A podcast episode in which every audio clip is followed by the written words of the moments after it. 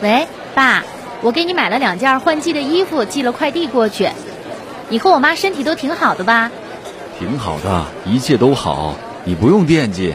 我们俩啥都有，不用往家里买东西了，邮费怪贵的。你把钱留着，自己买点好吃的。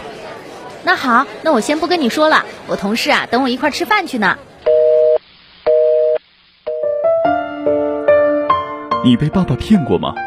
你小的时候，他有没有骗你说不好好学习就得回家放羊？有没有说过你是路边捡来的？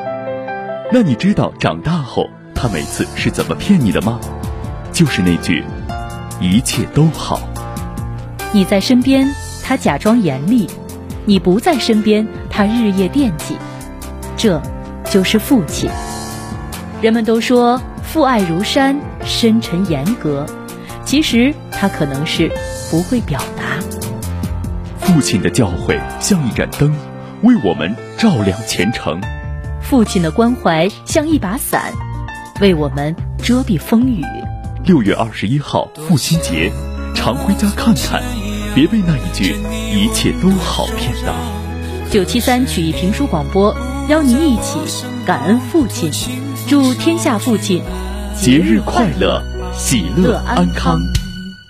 时光时光